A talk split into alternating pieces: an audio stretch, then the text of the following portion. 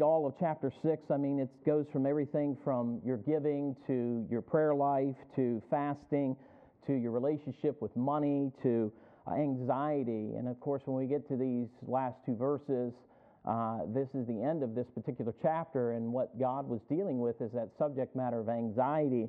Uh, and I do believe it enters into our lives from time to time. We can become anxious over things, and of course, we know the scriptures teach us not to uh, become anxious, but there are times when it happens.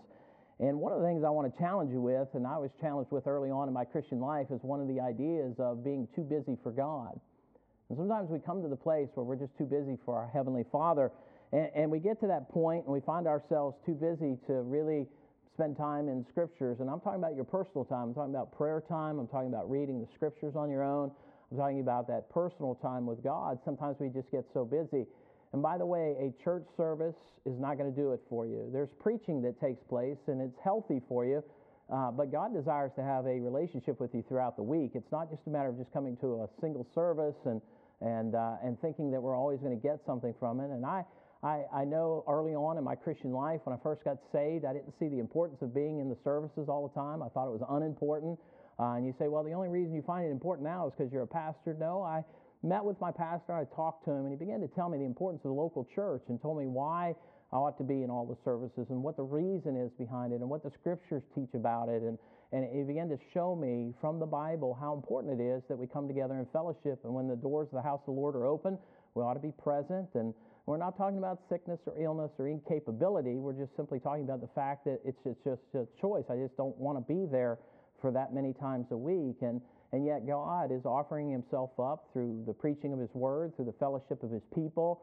And so, Pastor began to really teach me the importance of that. Now, consider that how most of our busyness stems from wants rather than needs. And I want to challenge you on that thought. And I want you to really think about that. How often does our busyness come uh, from the results of wants rather than needs in our lives?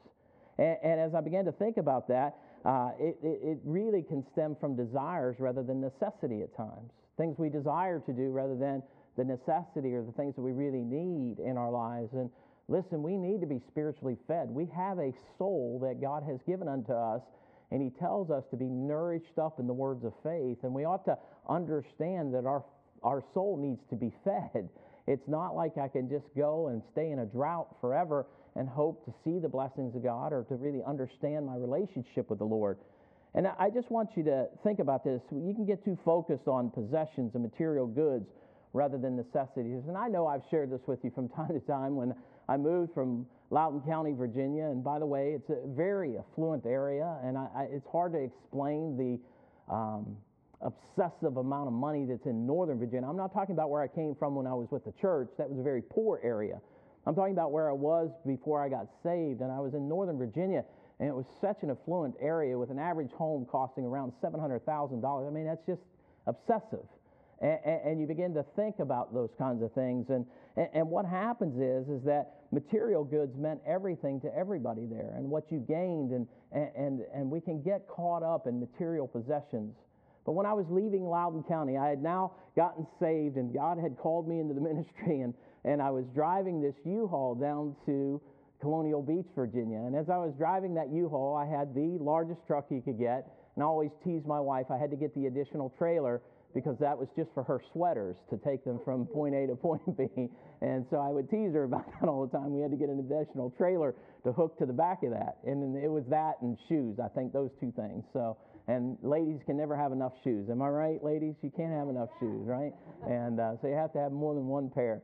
But, but nonetheless, as I was driving down there, I remember looking over into this field and there was a sign there and it was on a four by eight sheet of plywood. and it was nailed up and it was set up really, really high. And on it, it said this huge yard sale, 40 years of stuff. Now, you know, when I was driving down there, I got to thinking, man, I got this largest U-Haul I can get, and I got the largest trailer I got back there for sweaters. And uh, just teasing. And so she's smiling. She's actually smiling, so you're not mad at me. But I, I was thinking as I was going down there, so you know, when I moved out here, Brother Daryl and a number of others came over to help me offload. And I had two, didn't I, Brother Daryl? I had two U-Hauls, and I had two of the largest trailers you could attach to the back of them. And the whole way I'm driving, I'm with my dad, and we're driving out here. And I, the whole time I'm driving, I kept having that thought go through my mind of 40 years of what? Stuff. stuff. So we unload all that stuff and everything, and then so we decided we are going to get rid of some of the stuff, and then when we moved from the rental out to Botkins to our house, I said, I'm not renting another trailer. I'm not renting another truck. We're just going to put the stuff in my truck and we're going to move the stuff that way. And for multiple weeks, in fact, three weeks, it took me to move that house, the rental. And I began to think how much stuff we have sometimes. How many of you men would admit in this room you have stuff in your garage or in your barn and you don't even know you own it? How many times have you bought stuff more than once and, and you don't even know that you possess it? And sometimes we're so focused on material things or material gain. And, and I got to thinking about this. We become anxious over what either we have or don't have. And, and we come to that place in our lives, and our anxiety comes from maybe a lack of money or Maybe there's some that have money and they're thinking, man, I don't want to lose it all. I need to make sure my investments stay where they are. Man, this stock market, the way it's running, and my 401k plan, and I'm trying to retire, and I may just up and down. And our minds can go all over the place either by what we possess or the lack of possession thereof. And we allow ourselves to get so caught up in those things. And God gives us a very simple answer to anxiety over life. He really does. He gives us a very simple answer in the scriptures. Let your moderation be known unto all men. The Lord is at hand. Think about it now. Let your what be known? Moderation. Let your moderation be known unto all men. The Lord is at hand. And here's what he says Be careful for nothing. Now, that word careful in the scriptures is the word anxious. And so, Paul, you know, of course, Christ speaking here in, in Matthew, but Paul's saying over in Philippians, hey, don't be anxious over anything. But he does tell us this. He said, uh, he says, but in everything by prayer and supplication with thanksgiving. He said, pray, talk to God about what you need, right? But do it with thanksgiving, knowing that He's going to answer that prayer. Amen. Now, James tells us sometimes our prayers are not heard or our prayers are uh, futile because we want to consume it upon our own what? Lust. It's just stuff that we want or we desire. It's not necessarily uh, something that's necessary in our lives. And he said, But let your request be made known unto God. And he says this, And the peace of God, which passeth all understanding, shall keep your hearts and minds. But it comes through Christ Jesus. So, this anxiousness that we have sometimes about either what we have or we don't have, or what we possess or don't possess, or uh, and those kinds of things, God says, I want that to kind of not be a part of you as a, as a believer. I, I, don't, I don't want that in your life. In fact, He wants you to do away with it. He tells us in this verse, he said, But seek ye first the kingdom of God and his righteousness, and all these things shall be added unto you. You say, Preacher, why are you talking about anxiousness? Because if you read from verse 25 to verse 34, it's talking about anxiety. It's talking about being anxious over things that God provides for us as believers, as, as lovers of God, that He'll take care of us. And there's things that we worry about that we ought not be worrying about. And we get so concerned over those things. Now, here's the challenge to our hearts this morning. Are there things that you put ahead of God by making it first in your days and not the Lord? What is it that I'm putting ahead of God in my life? And, what are some things that need to be absent from my life and putting God first in my life? So, what is it that I can do? Now, here's the challenge the, just allow God to be first every day. And, and I tell you, when you do that, it'll start to remove some of those anxieties out of your life if you put Him first. So, as we look at this verse, I want you to think about this. I think there's some steps that we can take to alleviate this. And the first thing is, he said, But seek ye first the kingdom of God. Put God first in your life. Now, I don't know whether he is or not. I can only preach to you. I don't know where God is on your list, and he may be last on your list. He may be first on your list. But I'm sharing with you to alleviate some of the anxieties that we have in this life, you have to put God first. And that's what he's talking about here anxiousness that anxiety that exists in our lives. He said, put him first. The other thing is, is I want to challenge you in this area, and this is something that I've learned through the years, and, and when there's a lack thereof, it creates complications for me. When there is the presence of this in my life, it seems to, no matter how complicated the situation may become, I know God's involved in it, and it's this when I make decisions. When I make decisions, you need to involve God in your decision making. sometimes we make decisions apart from God, and when we do, sometimes they come with some harsh consequences. And what you want to do in your life is involve God in your decision making. Make sure that you're really talking to Him. Now, when I say involving God in your decision making, it's not about you going to God and saying, Lord, uh, I've done this and I need you to bless it. That's not involving God in your decisions. Involving God in your decisions is, is Lord, should I make this decision? Is this what I should do, Lord? And that's a big difference than going to God and saying, God, I did this. Now, I'll give you a quick example. I had a couple come to me, not here in this church, but a few years back, and they came in and they said, Pastor, what do you think about bankruptcy? I said, I think it's foolish. I think we ought to pay men what we owe them. Amen. That's what the Bible says, am I right? I said, I don't think you should file bankruptcy. Well, what about companies that do it and stuff like that? I said, well, they're wrong for doing it too. I think we ought to pay what we owe. If you owe somebody something, you ought to pay it. Amen? Amen. Isn't that what the scriptures teach us? If you owe it, pay it. Amen. And here's the thing they then said to me, Well, we already did it. And now they were upset with me because they'd already made this decision, and then I told them what the Bible said. They didn't come in and tell me they had made this decision, and it wouldn't have changed what I thought, but I would show them these things from the Bible, and the reality is, is that they didn't involve God in that decision, and they just made it. And sometimes we do things apart from the Lord. And by the way, that is included on taking on credit, by the way. You ought to pray and ask God if that's what you ought to do. Not just do it and say, well, I'm going to do this and hopefully this will work out. Sometimes we put ourselves in a bad situation by not involving God in our decision making. And lastly, this thought there are things that interfere with our relationship with the Lord. And one of the things you can identify, I can't do it for you, you've got to identify it in your own life. What are those interferences that stop me from really being alone with God or really spending some quality time with the Lord? And then you need to know what those are, and you need to avoid those interferences. Try to avoid them as best you can to keep them out of your life. So here's the challenge. The first step to avoid anxiety is to put God first.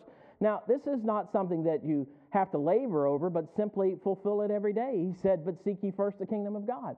That's not a harsh statement, is it? it it's not even tough. And God says, as simple as this Jesus Christ speaking here, He said, Hey, if you want to get rid of anxiety, seek God first. Seek Him first. Seek His kingdom first. And so consider your daily routine and find a place you've not put God first, and then reverse that behavior. so, you know what? God's not first in this. What is God not first in? Well, He's not first in my decision making, or He's not first in my finances, or He's not first uh, in my family, or He's not first in my relationship with my wife. He's not first in the raising of my children. He's not first in the friendships that I developed. He's not first in, and I mean, you could go on forever, couldn't you?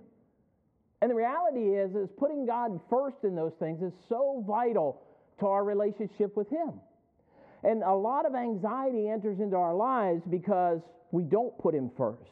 Now, put God first in your life and let Him be the lens at which you look at everything through.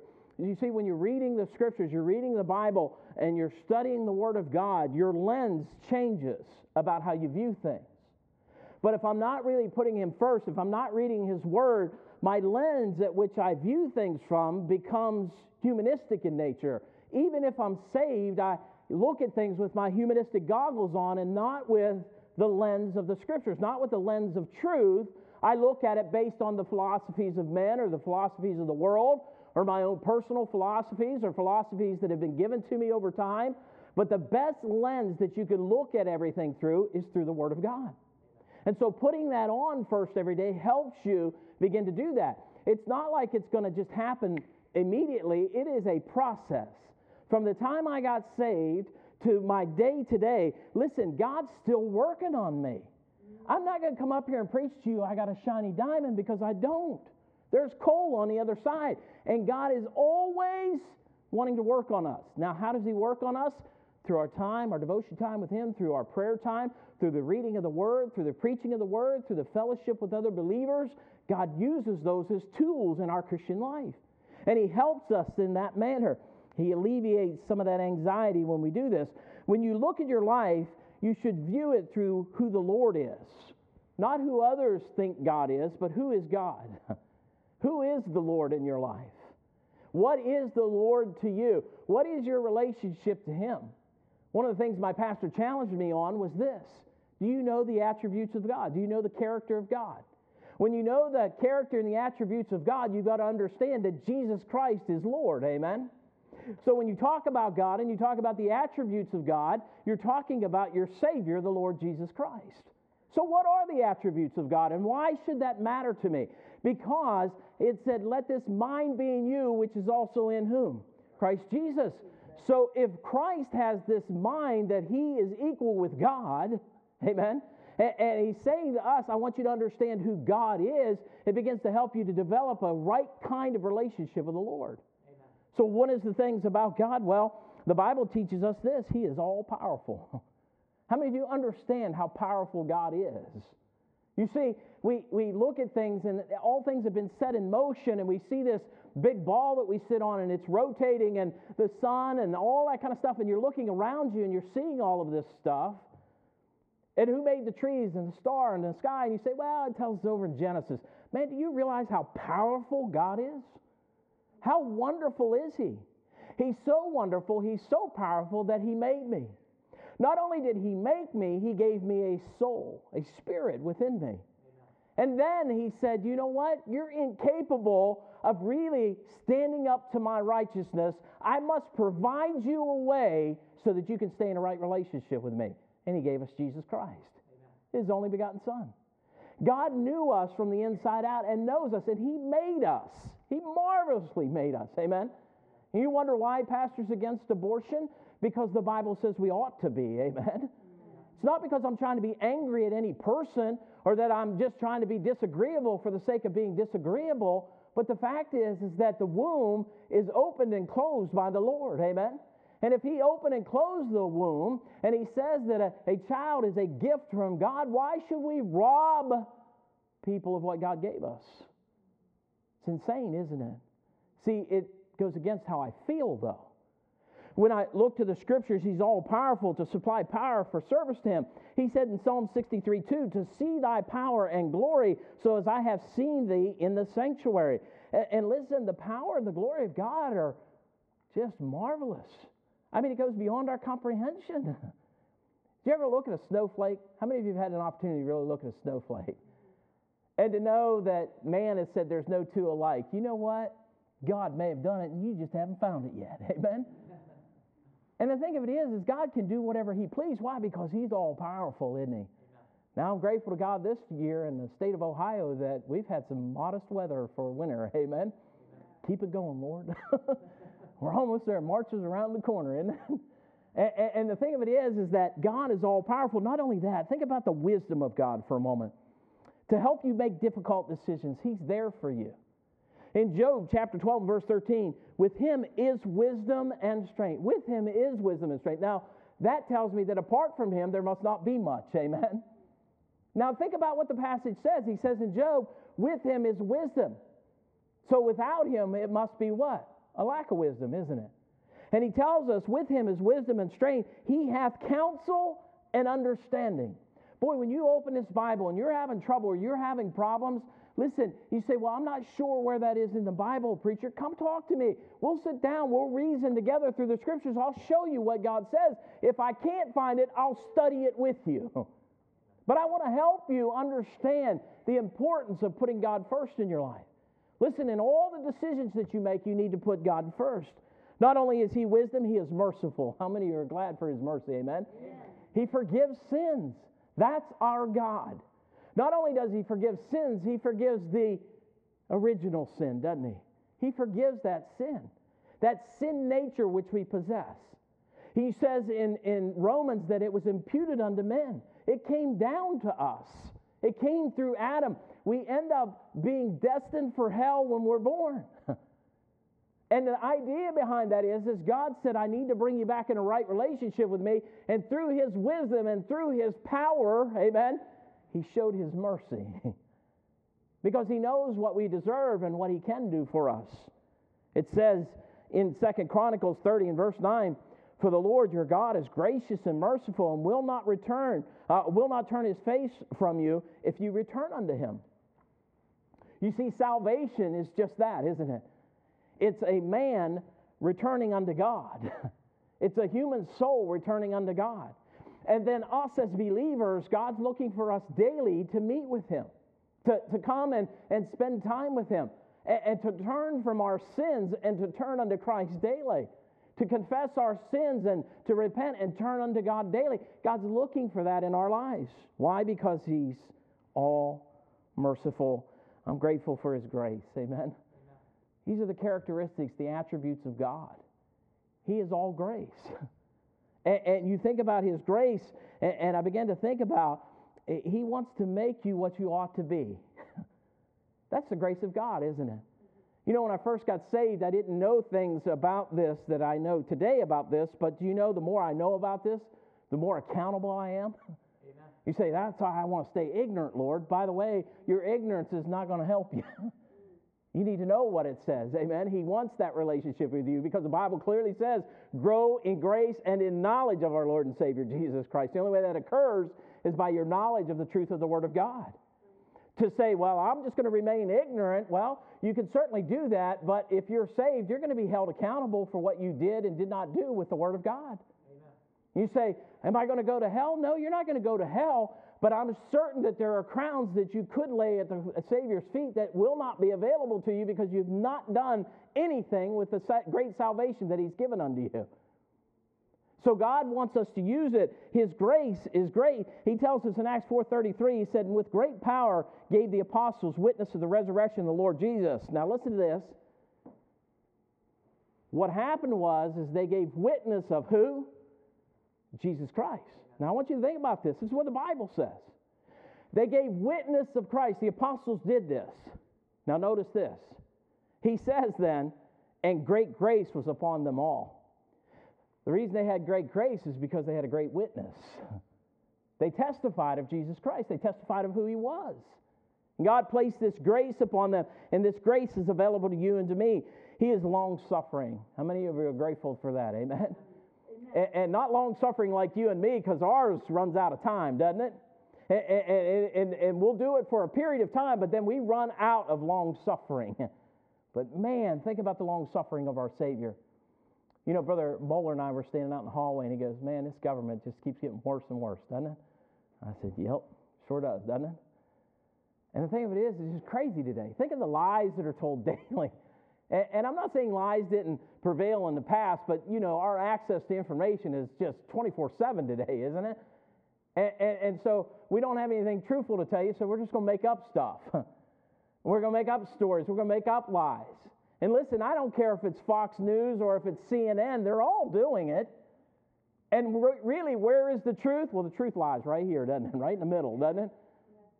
And, and so the thing of it is, is that whenever you think about this for just a moment, long suffering, to sympathize with your weakness. You know what our weakness is as human beings?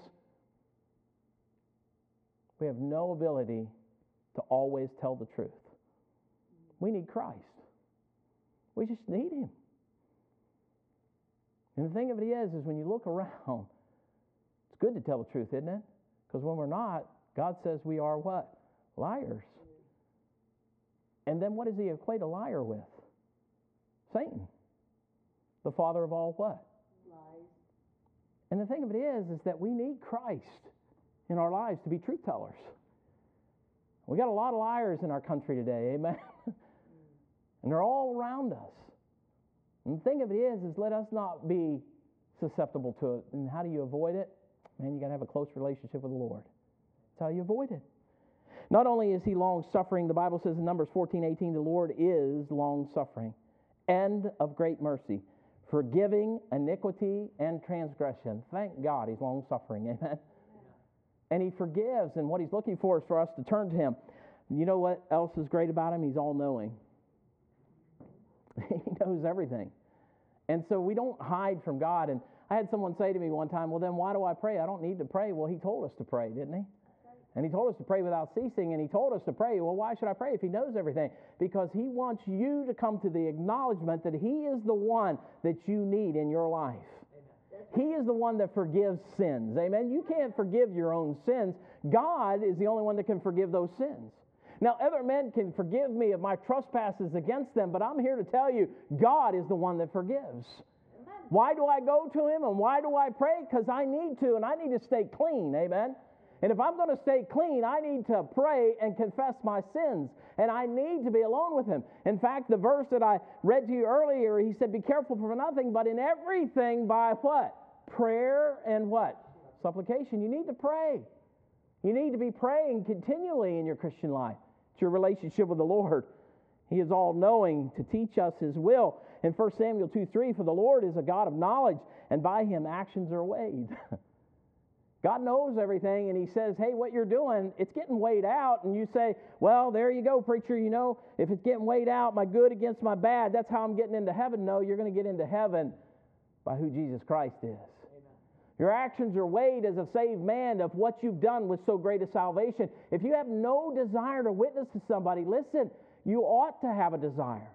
There ought to be a desire in your heart to share the gospel with other people. Why? Because he said, Ye shall be witnesses. That's what he told me when I got saved. and, and he tells me that I ought to witness to other people. I ought to have that desire to share the gospel. You say, Well, I just do it through my lifestyle. Well, your lifestyle says something about you. But you know, whenever I go to court, if I just walked in and I had to witness for someone and I walked in and I said, Just look at me, judge, I'm done. And I leave. And he said, What, what was that? Well, all you have to do is just look at me, Judge. Just watch me for a few minutes, and you'll know my witness. I don't have to say anything. No, to witness means to communicate a message. to witness is to tell somebody something, and God said, Ye shall be witnesses. We ought to be a witness for Jesus Christ. We ought to have a testimony for Him. He's all knowing. He's also our comforter. Isn't that wonderful? How many of you need that sometimes? Amen? Amen? There's no one to talk to about it, no one to go to. Well, God's always available to you, He's always willing to listen. And by the way, if you're saved, the comforter is with you. Amen? And you can speak to the Lord and you can tell Him what's on your heart to stay close beside you. In John 14, 16, and I will pray the Father, and He shall give you another comforter that He may abide with you forever. Man, I, you know, when somebody says that you can get unsaved or that you can lose your salvation, what do you do with verses like that? You have to pitch them out. You can't say that and then say that you can get unsaved. Because he tells us when we get saved, the Holy Spirit does what? He moves in.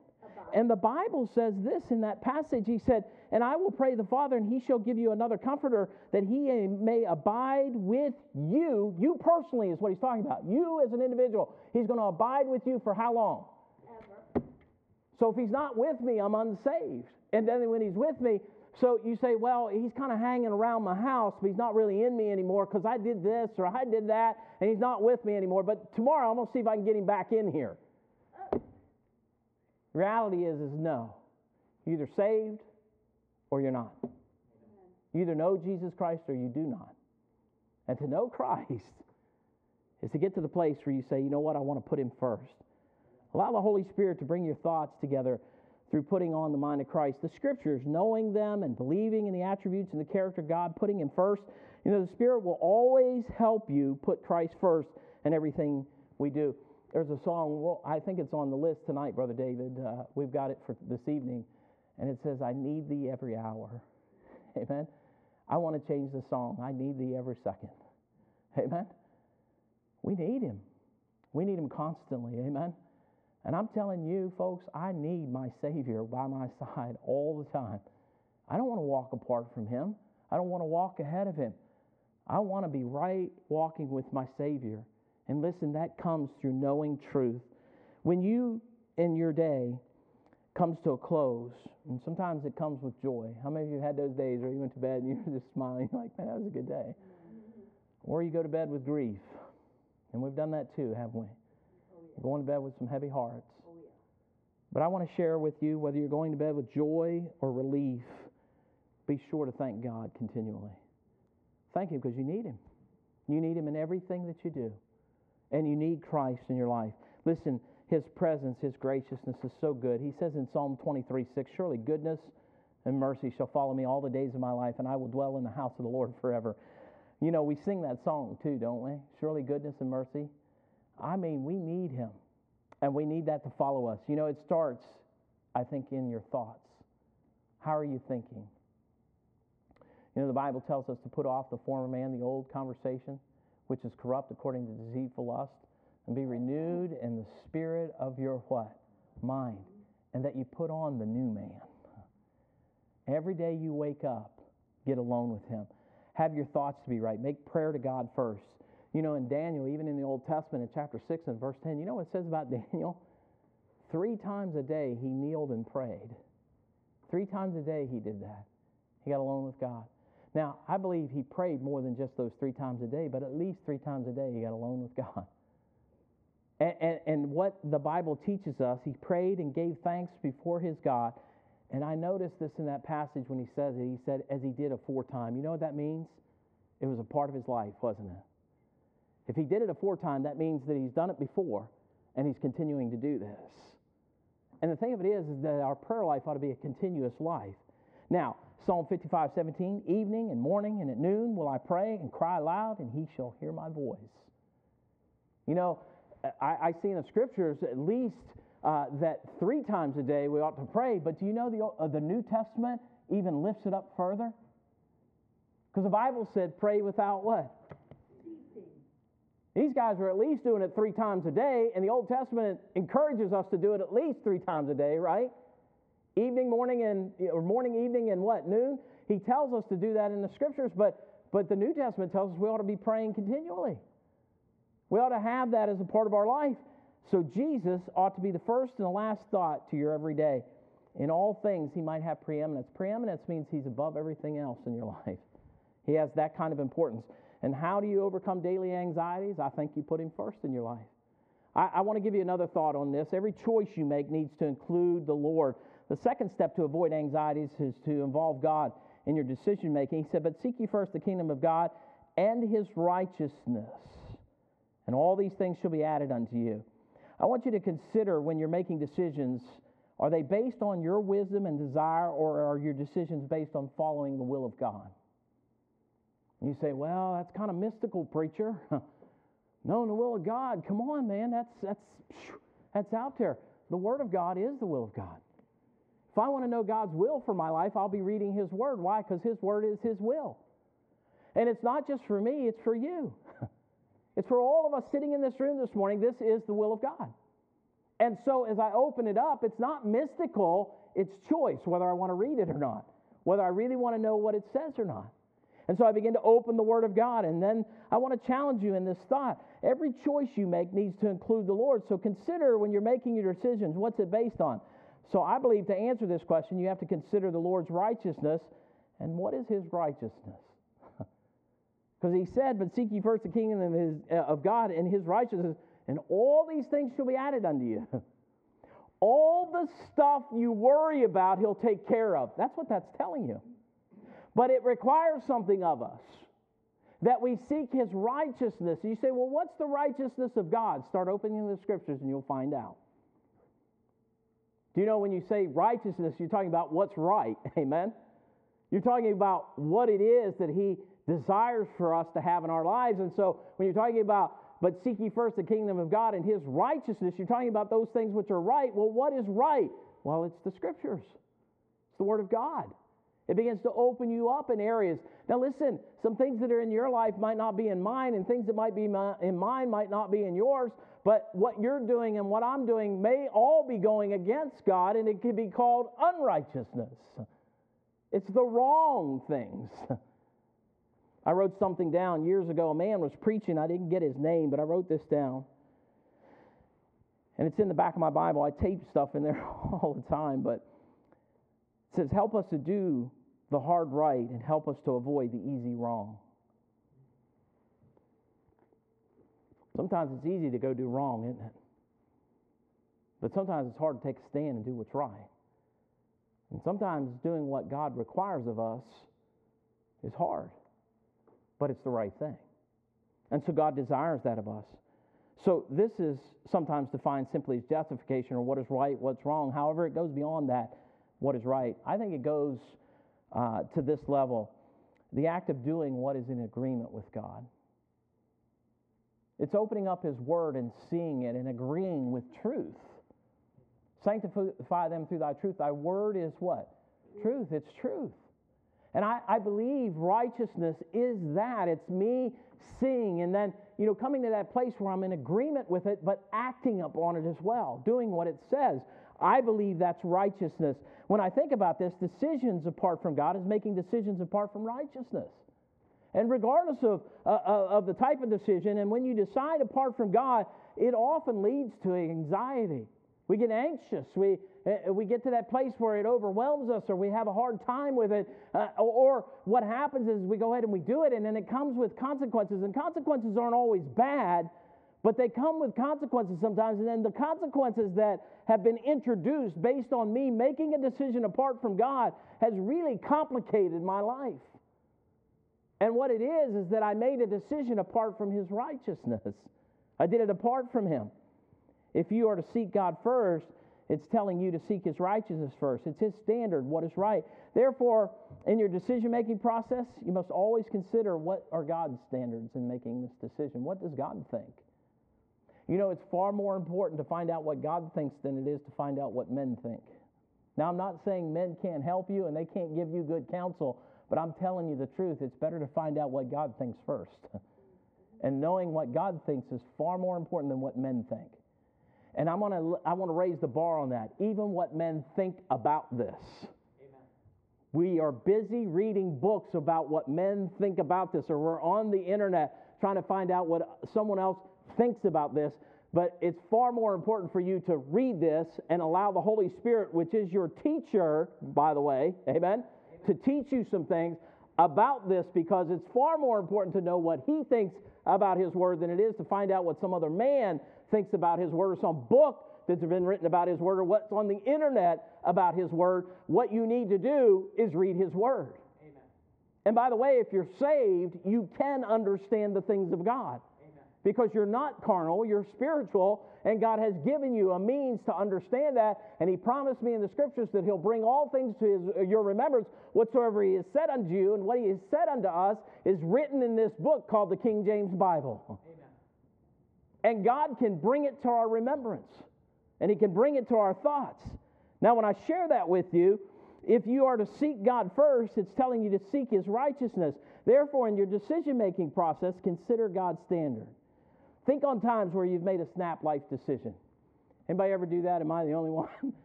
I decide I want to do this. Now, I'm the only dumb man in the room, right? By the way, ladies, I do some dumb things. Just ask my wife. She has a list that she gives me once a year It says, here's all the dumb things you did. But man, we can make some dumb moves, can't we? Oh, yeah. See, Georgianne does all the time. But the thing of it is, is you can make some dumb moves. And you know when they come a lot of times? It's when I just decide, that's what I'm to do.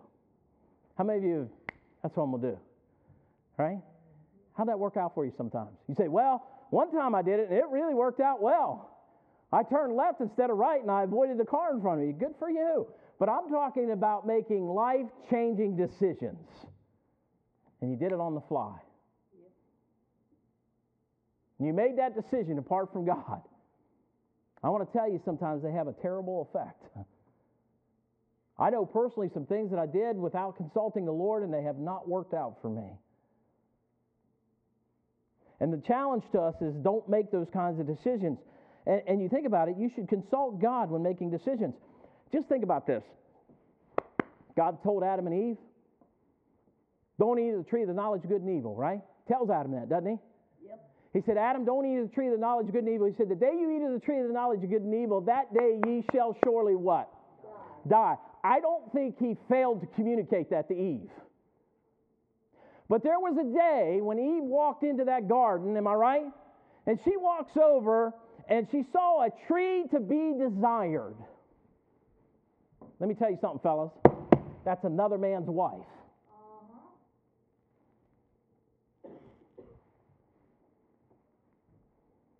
That's you on the internet with pornography. Go, go, go. A tree to be desired. And God said, stay away from it. He said, leave it alone. It doesn't belong to you. And we give ourselves over to that stuff, don't we? And we look over, and she saw it was a tree to be what? Desired. She was tempted. Now, I want to tell you about sin for just a minute. She was tempted by Satan to take a bite of that fruit, wasn't she? I want to tell you there's a lot of temptations out there, ladies and gentlemen. And you have to decide whether you're going to take a bite of that fruit or not. And there are some things that if you read the Word of God, and the Word of God said there's a tree of knowledge of good and evil, and He said, The day you eat of that tree of knowledge of good and evil, that day ye shall surely what? Die. There's a lot of good and evil out there, isn't there? And the thing of it is, as we look over to that tree, and Satan tempted Eve. But by the time Adam and Eve had Cain, Eve was tempted to walk away from God. Cain made the choice to just walk away. It gets passed on. And you think what you do doesn't matter? You think decisions that you make don't matter? You think things that you do in your life don't matter? They matter greatly. Now, how many of you are glad that we have a God who's merciful Amen. and forgiving? Amen. We have a God who does things for us, that is all powerful. He's amazing, isn't he? Amen. He's gracious, isn't he? All the attributes of God, you need to think of those things. Why? Because that's the relationship he established with you when you trusted Jesus Christ as your Savior. Hey, he had to do something to get us back into a right relationship with him when Eve decided that that tree looked good, didn't it? He had to do something. He had to put something between us and sin. When you think about this, how then do you make decisions? I want to challenge you with this. Turn to James with me, real quick. In James chapter 3. Hebrews, James. You go all the way back there in your Bible, you'll find it.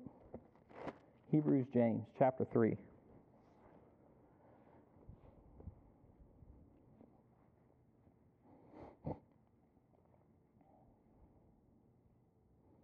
If you're with me, say amen. Amen. Look at verse 13. Who is a wise man and endued with knowledge among you? Let him show out of a good conversation. The word conversation, folks, is this your life and your lifestyle. He said, Who is a wise man and endued with knowledge among you? Let him show out of a good conversation his works with meekness of wisdom. Wisdom. Who is all wisdom? God. God is, isn't he? Now get, consider this. But, and there's a change in thinking, right? Conjunction, junction, what's your function? Here, he's showing us the function of it. I'm going to change my thoughts for just a few moments. But if ye have bitter envying and strife in your hearts, glory not and lie not against the truth. This wisdom descendeth not from above, but is earthly, sensual, devilish. For where envying and strife is, there is confusion and every evil work. Now, here we have the word what again? But. Another change in thinking. The wisdom that is from above is first pure, then peaceable, gentle, and easy to be entreated, full of mercy and good fruits, without partiality and without what? Hypocrisy. And the fruit of righteousness, who is righteousness? God is. And the fruit of righteousness is sown in peace of them that do something. Make peace. Jesus made peace, didn't he? Between God and man. He's the peacemaker. He is righteousness. Isaiah said, Come now then, and let us reason together, saith the Lord. God wants to talk to you. He wants to speak to you. He wants to reason with you, but He's going to reason with you by truth, not by vain philosophies of men. How many of you remember the story of Abraham trying to reason with God at one point, huh? Tried to bargain with the Lord at one point, and he said, Lord, if there be ten, he said, Hey, if there be ten, Abraham. Oh, the heaviness of heart that came.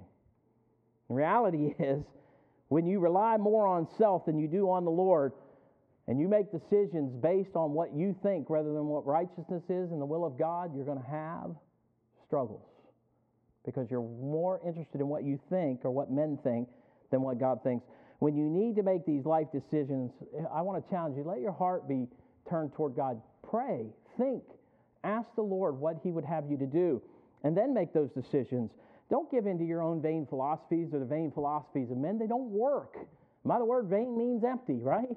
And so don't go to the empty philosophies of men. Consult your Heavenly Father and ask Him what He would have you to do. And listen, I, ha- I think with all of my heart, it helps you to even avoid sin in your life when you consult with the Lord. And by the way, when you're thinking about Jesus, it's hard to think about sin.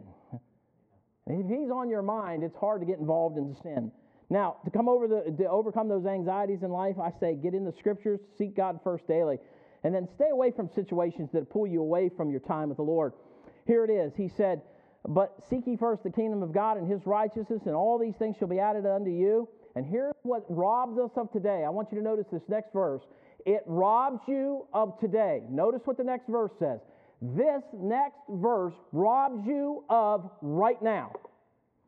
Take no thought, therefore, no thought for the morrow, for the morrow shall take thought for the things of itself. Sufficient unto the day is the evil thereof. We get so much thinking about tomorrow that we don't accomplish what we should do today. Sometimes we're procrastinators because there's much to do, and we figure we'll do it tomorrow, and tomorrow there's much more to do. And we figure we'll do it tomorrow, and then there's much, much more to do. Are you with me? And the thing of it is, is we think then on the morrow when we should have our mind on today. Amen? Amen. And, and, and, I shared last week in a message with you, not that I've apprehended, but this one thing I do, getting those things which are what? Behind. Now he said, I reach forth toward that mark, toward the high calling of God in Christ Jesus. I, I plan for a future, but I don't worry about it. And that's what he's talking about here. You have that anxiousness over tomorrow. And how many of you have not slept through the night because of tomorrow? And then tomorrow comes and you're unable to really function because you spent all night thinking about tomorrow. And it, and it complicates things for you. The third step is to avoid interferences. There are many things that we allow to get in the way of our relationship with the Lord. And some of those are these interferences that I'm talking about. Consider what's interfering with your full surrender, your full witness, your full servitude to God. What's interfering with that? And, and, and, you know, you have to make the adjustments and the changes. I can't do that for you. I can only preach to you what the truth is, and, and you have to make decisions in your lives. Consider what's interfering. Now, all these things, I love that verse. And all these things shall be added unto you. What are all these things? Well, I don't have time to go back and read it, so I'm going to challenge you to do so. Go back and start in verse 1 and read through verse 34. All these things shall be added unto you. And we worry about stuff and we think about stuff and we ponder on things. And the thing of it is, is we're thinking about tomorrow and never dealing with what's in front of us today. There are things that get in our way regarding our relationship with the Lord. And, and, and listen to me ambition can get in your way, pleasures can get in your way. there are things that get in our way at times. Uh, we can even have loved ones get in the way. My family used to come visit with me when I was in Northern Virginia out toward Leesburg there, and they would come into town, and I would say, Well, listen, tomorrow we're going to church. Tomorrow we're going to church. I wasn't a pastor. I said, Tomorrow we're going to church. Slowly, what started to happen, Brother Dan, is my family quit visiting me on the weekend. They'd come during the weekday. So they came on a Wednesday one night. Guess what's on Wednesday night, Brother Chris? Church. I said, Hey, listen, I said, We're getting ready to go to church. You go to church on Wednesday? How many times you go to church? I said, As often as the doors are open, I want you to go with me. Oh, man, we came to see you. I said, Let's go together. We'll go, and, and, and then we can go maybe get a sandwich afterwards or whatever, whatever you want to do. But do you know there are people that think that's unimportant? you don't think being in the house of the Lord is important at all. If I go, great. If I don't go, great. They just don't see any significance to it at all. None whatsoever. And the reality is, is my family, truly, you can ask them. My brother being one of them, by the way, he's in church a lot now. But he, he would tell me, he'd go, Man, I came to see you. I don't want to go to church. I said, Well, I do want to go to church, and if you want to see me, you can meet me down there. Finally, I was out here one time visiting with them.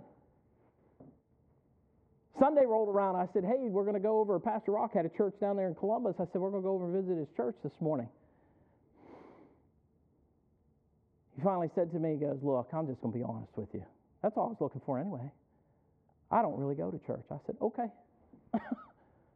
but I'm going. Well, we all want to go to lunch together. I said, I'll meet you there after church. You say, Preacher, that is so stupid. Why would you do that? Husbands, love your wives as Christ also loved the church and gave himself for it.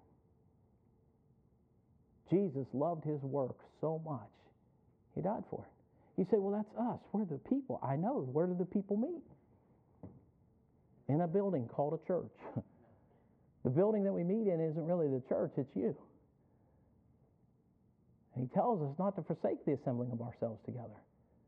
He clearly tells us that. Now I'm talking to you about seeking the Lord first, putting him first in your life. I'm challenging you to really think about your Christian lives. Are you putting him first? How then do you avoid things getting in the way of God and what He wants to accomplish? Well, it starts with salvation and then a surrendered heart. I mean, it's just you saying, you know what, I'm just going to walk with God. Let me give you a verse, and it's really meant a lot to me in my Christian life. You can turn to it if you would. Mark chapter 12. You're there in Matthew, just go over to Mark chapter 12.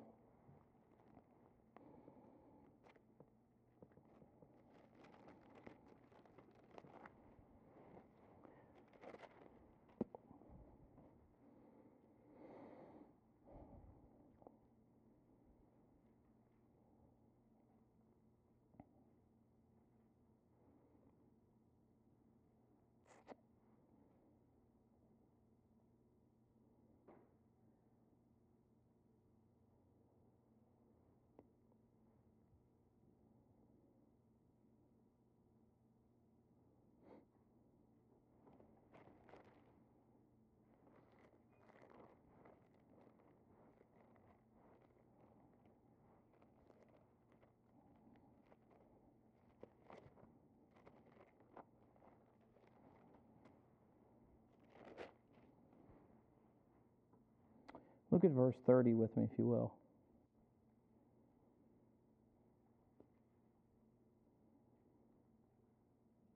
The Bible says, And thou shalt love the Lord thy God with all thy heart, and with all thy soul, and with all thy mind, and with all thy strength.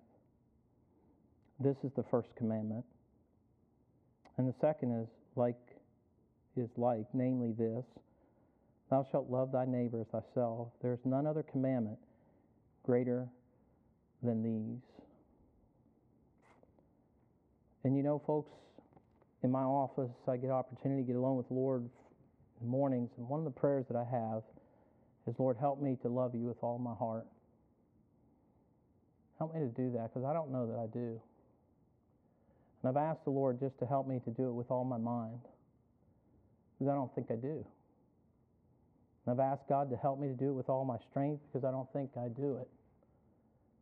And you know, I read this and he said, This is the first commandment. And when I read that, I'm saying, the Bible also tells me that if you love me, do something. Keep my what? Now, I just want to challenge you for a moment, just like I challenge myself.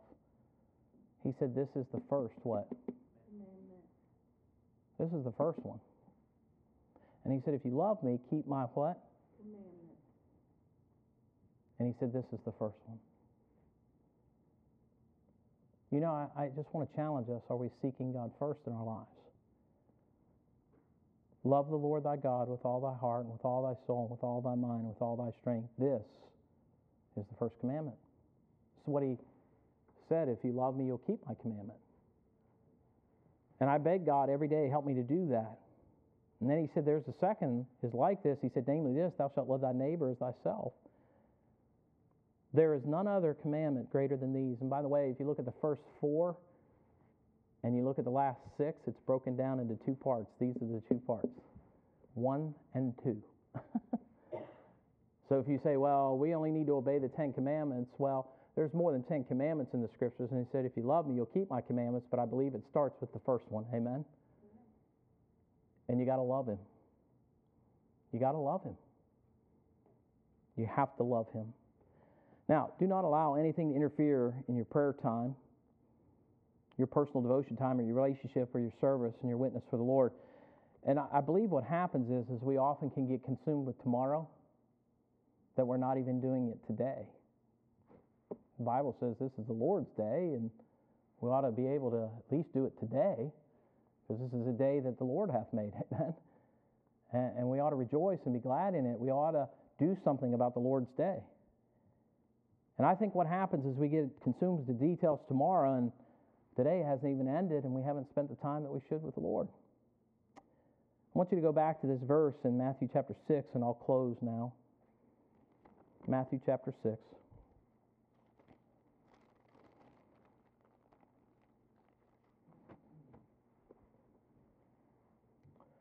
He says, But seek ye first the kingdom of God and his righteousness, and all these things shall be added unto you.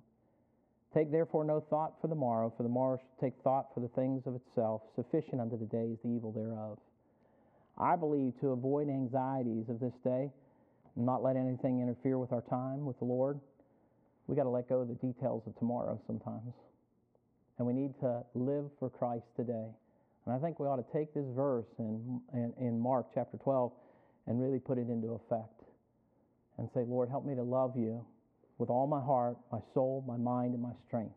Help me to do that, Lord. 2019, it's going to come and go before you know it. Amen. 2018 flew by, didn't it?